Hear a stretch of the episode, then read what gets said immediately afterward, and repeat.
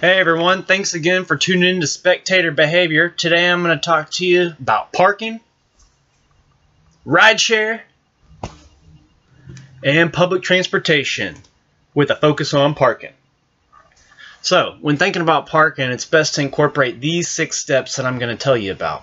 I'm going to focus on college football sporting event, but a concert can be taken with the same approach. And instead of the teams, just insert the musician. Let's look at The Who. Who is playing? Do the teams playing bring a lot of fans and have a big fan base? If so, you need to take that into consideration. When trying to park or get a ride share, the prices are going to be inflated. Depending on what you are looking for, you might have to make an audible with original plans. The lot you normally park in might be 10 to $15 more for a bigger team coming into town. Also, the lots might fill up quicker for bigger opponents. You might have to walk a little further than normal. This could be to your benefit, though, especially with traffic after the game. A lot of times it's better to be walking and moving than being stuck in traffic and watching everyone walk, especially when you paid three times the amount that they did. Step number two What? Identify the type of game. Is this a conference game? Is this a rivalry game? Is this an FCS opponent? Normally, the FCS games are a lot easier to park and get a ride share. Conference games can be more packed. A lot of times the prices for parking and surcharges for ride shares go up. Rivalry games are high demand to go to and inflated prices are the norm for parking and ride shares. Also, if game is selected for ESPN College Game Day or SEC Nation, don't worry, I'm not going to break into an SEC chant just yet. It'll bring it'll bring a lot more traffic though if if one of these events come, and you know a lot of fans will flock to the area. So let's look at the next step. When? What time is the game? Typically games, you know, are on Saturdays. However, there are occasional games played on Thursday and Friday.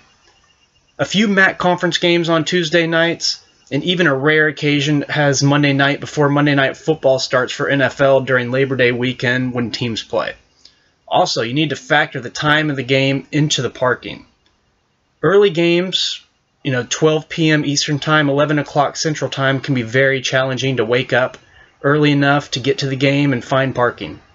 I've seen it so many times where people are stuck in traffic for the 11 a.m. games, don't make it until around the start of the second quarter, you need to have a plan for parking or rideshare so that you're not in that situation. Let's look at the next step. Where? What location is this game being played at? Most times games are played at campus sites, but sometimes games are played at neutral sites for rivalry games or other big non-conference matchups. Take into account if this is a city or town, public transportation is a good option, especially with games in city venues like Atlanta. There's a lot of variation in parking prices in cities and towns, as well as Uber and Lyft prices before and after the game when demand is high. Normally, for me, the best places to park for the cheapest are about half a mile to a mile away from the event.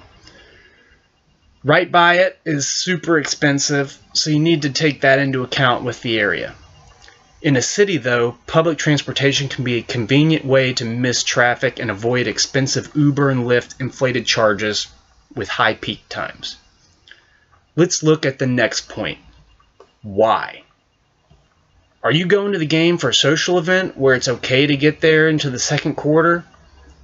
Is your objective to watch the whole game? Maybe even get settled in there with food and drink, see some of the warm ups? Or are you going to the area, you know, just to tailgate and meet up with friends and have a good time in the area. If you are tailgating and drinking, you should definitely either get a driver who is sober or take a ride share and not drive. Just know that scheduling Ubers and Lyfts can be hectic and problematic, especially after big games. If you're going for a social event, then you can be fairly relaxed on the time if you want to get there for the entire game, you should get to the gates at least 30 to 40 minutes before the game. If you want to get settled in with food, drink, see warm-ups, I would get there an hour and a half to the gates. Just know stadium lines take longer. Some take longer than others to get through. let's look at the next point. How? Depending on the game, you need to mentally prepare yourself for encountering traffic.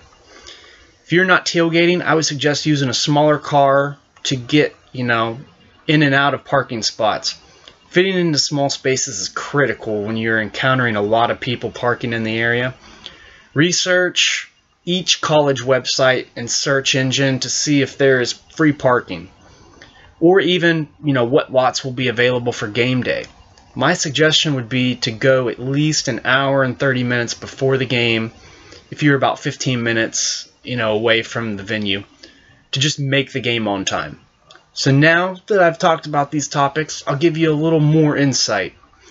Everyone's different, but for me, I look for free parking most of the times. If I know I can get it and it'll be available for medium to lower attended games, I definitely look hard for the free parking. Look for lots that have free parking after 5 p.m. on it.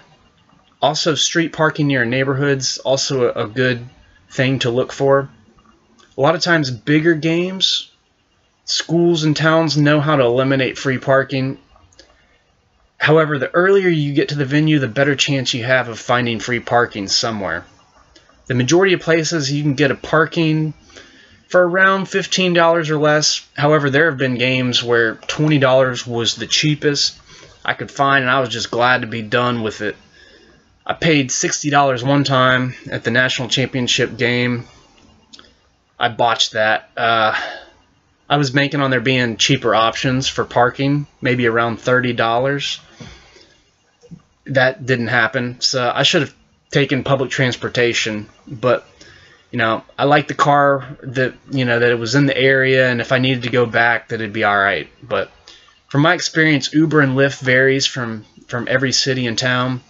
A lot of a lot of it depends on how much traffic flow and event popularity when you actually schedule the Uber or Lyft. Some Uber rides can be seven times as much as the normal price. The good thing is you will see what the price is before you confirm the UberX or Lyft. You can always just close out of the app without hitting confirm to cancel it. My advice would be to get to the event a little earlier and wait afterward or find a place to eat. It can be busy, but it just depends. You know, listen, this is not an exact science, all right? So, I you know, there's some variation to this, but hopefully these tips help for parking, Uber, Lyft, and public transportation. So my question to y'all would be, what is the most you've ever seen for parking on game day in a random lot or just random area? I've seen $60 for an Alabama game, seen $80 for a Michigan game once. If you like the if you like this video, just please, you know, like it and share it and comment below, you know, experiences with parking. Also, I'd really appreciate it if you subscribe to my channel uh, so you can hear more tips about sporting events and concerts. Thanks, y'all.